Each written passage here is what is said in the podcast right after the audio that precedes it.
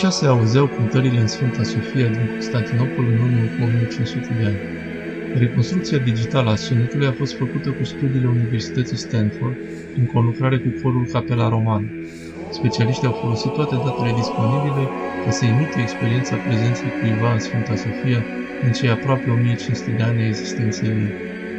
În epoca lui Justinian, Sfânta Sofia avea o mie de clerici. Fica împăratului Heraclie, ce a domnit în secolul al VII-lea, ne relatează. Preoți 80, diacon 150, diaconiță 40, ipodiacon 70, citeți 160, cântăreți 25, portari 75. Biserica nu este dedicată Sfintei Sofia, ci înțelepciunii lui Dumnezeu, adică celei de-a doua persoane a Sfintei Trăimi, Cuvântul și Fiul lui Dumnezeu. Sofia în greacă înseamnă înțelepciune, deci Biserica Sfintei Înțelepciuni. Sub Sfânta Sofia există tuneluri care nici până astăzi nu sunt explorate complet. Biserica actuală a fost ridicată de împăratul Justinian I. A fost cârnosită în 25 decembrie 537. Opera celor mai mari arhitecți de atunci, Antemios Neutralis și Isidor de Milet. Împăratul Justinian a spus, Glorie Dumnezeului care m-a ajutat să-mi săvârșesc cu astfel de lucrare. Solomon te-am învins. Prima cupolă avea nervurile ferestrelor atât de subțiri că părea că e suspendat. S-a prăbușit însă după cutremurile din 553 și 557.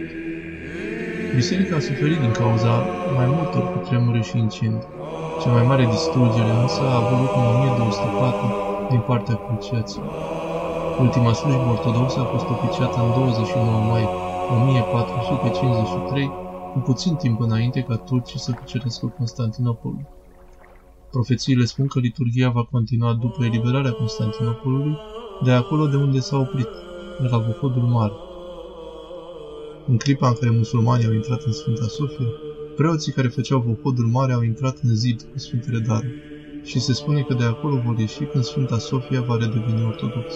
În orice caz, există o firidă în Sfânta Sofia, unde mulți spun că se aud cântări, iar turcii sunt foarte agresivi și nimeni nu se poate apropia de această firidă după cum mi-au mărturisit mulți care au fost acolo. Cântarea de la Vocodul Mare, adică Heruvicul, este cea pe care o auziți acum. De ce a îngăduit Dumnezeu să fie părăsit o astfel de minunăție? Și odată cu ea tot Imperiul Bizantin.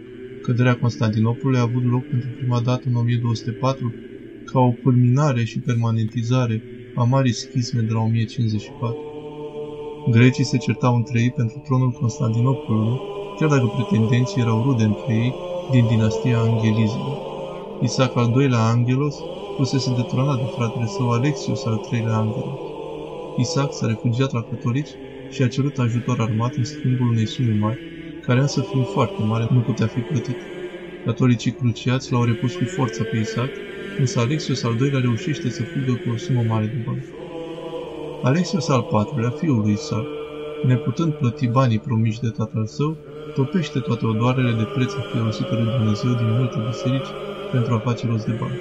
Tot poporul a spus că îl va bate Dumnezeu, lucru ce s-a și întâmplat. Cruciații nefiind satisfăcuți de bani, care erau mai puțini decât cei promiși, și pe de altă parte grecii dezgustați de gestul de împăratului se încaieră în mai multe răscoale și incendii care culminează cu cucerirea, jefuirea barbară și desacralizarea și spurcarea într-un mod atât de grosolan a Constantinopolului de către cruciați, încât chiar și Papa Inocențiu al III-lea s-a rușinat și i-a mustrat pe cruciați. Dezastrul s-a petrecut în Vinerea Mare, 12 aprilie a anului 1204. Astfel, Imperiul Bizantin a dispărut pentru prima dată din istorie. A fost refăcut prin recucerirea Constantinopolului în 1261, însă, în 1453, oștile sultanului Mehmet al II-lea se pregăteau de asemenea Constantinopolului. În timp ce erau în fața orașului, turcii văd o mare minune pe cer, o mână cu toate cinci degetele deschise și întinse.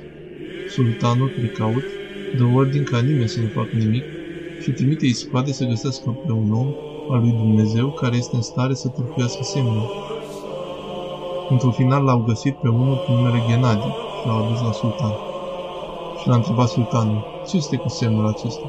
Și a zis părintele Ghenadi, acesta zice Domnul, dacă găsesc cinci drepți în orașul acesta, n-ai să poți să iei orașul. Și a zis sultanul, aha, atacați! Și au luat orașul. După aceea, sultanul a pus pe Ghenadie Scolarul patriar. A fost primul patriar sub ocupația turcă și a ajutat mult biserica prin virtutea sa. Și la sfârșitul veacurilor ce se va întâmpla? Profețiile spun că, într-un final, Sfânta Sofia se va scufunda și va mai rămâne deasupra apei doar o coloană de marmură albă ca amintire. După cum spune Sfântul Andrei cel Nebun pentru Hristos, deci căderea Imperiului Bizantin, precum și toate celelalte mari catastrofe din istoria omenirii, au o singură cauză, păcatele oamenilor, din preună cu lipsa de pocăință. A nu păcătui este divin, a păcătui este omenesc, a persista în păcat este diabolic. În clipa în care suntem diabolici, Dumnezeu nu ține seama de nimic pentru a ne salva, nici măcar de Sfânta Sofie, pentru că salvarea implică smerenie, zdrobire de inimă. Dumnezeu va face tot posibilul să ne zdrobească inima, fără a o strivi. Pentru Dumnezeu nu contează Sfânta Sofie. Pentru Dumnezeu nu contează tot universul, cât contează un suflet de om. Pentru omul care are Dumnezeu averea, nu mai contează Dumnezeu și aceasta constituie sursa nefericirii sale. Bizantinii însă, din vremea împăratului Justinian, au înțeles că pot folosi materia spre a slăvi pe Dumnezeu, fără a fi subjugați de ea. Din cauza aceasta, Imperiul Bizantin a fost crucial în istorie, pentru că ne-a oferit ortodoxia în cotidian. Ne-a oferit modul de viață corect. Haideți să-l readucem.